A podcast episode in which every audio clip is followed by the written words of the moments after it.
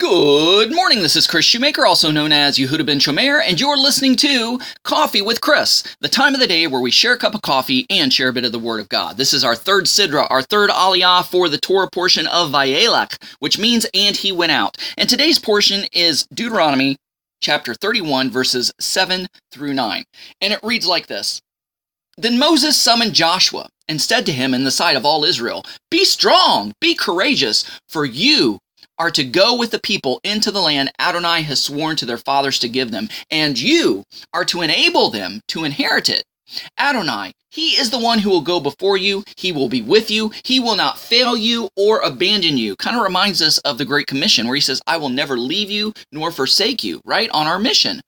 Do, uh, do not fear or be discouraged. Moses wrote down this Torah and gave it to the Kohanim, that is, the Levitical priests, the sons of Levi, who carry the Ark of the Covenant of Adonai, and to all the elders of Israel.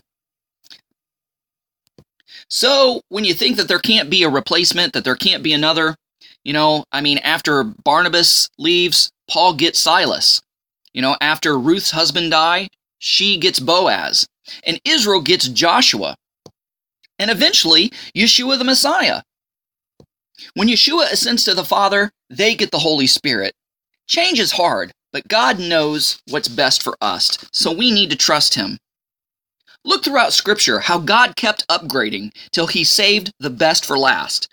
He gave us Moses, He gave us Joshua, He gave us Samuel, He gave us David, He gave us Elijah and all the other prophets, and finally it ended in Yeshua the Messiah, the best, the best of the best, the creme de la creme, just like Yeshua turning the water into wine, people said he saved the best wine till last.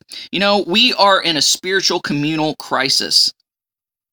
So let me ask you, is there an Acts chapter 2 like upgrade just around the corner?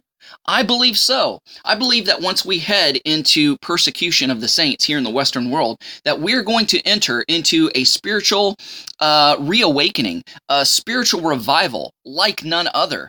It's going to be hard, but we're going to start seeing Acts chapter 2 like miracles. And so it's like the Lord is, is, is continually upgrading us and upgrading us. And how do we maintain and how do we go along with that upgrade? The only way is to keep our nose in the Word and to keep our hearts and our minds in prayer.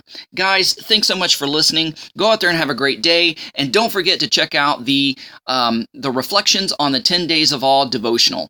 Shalom and God bless.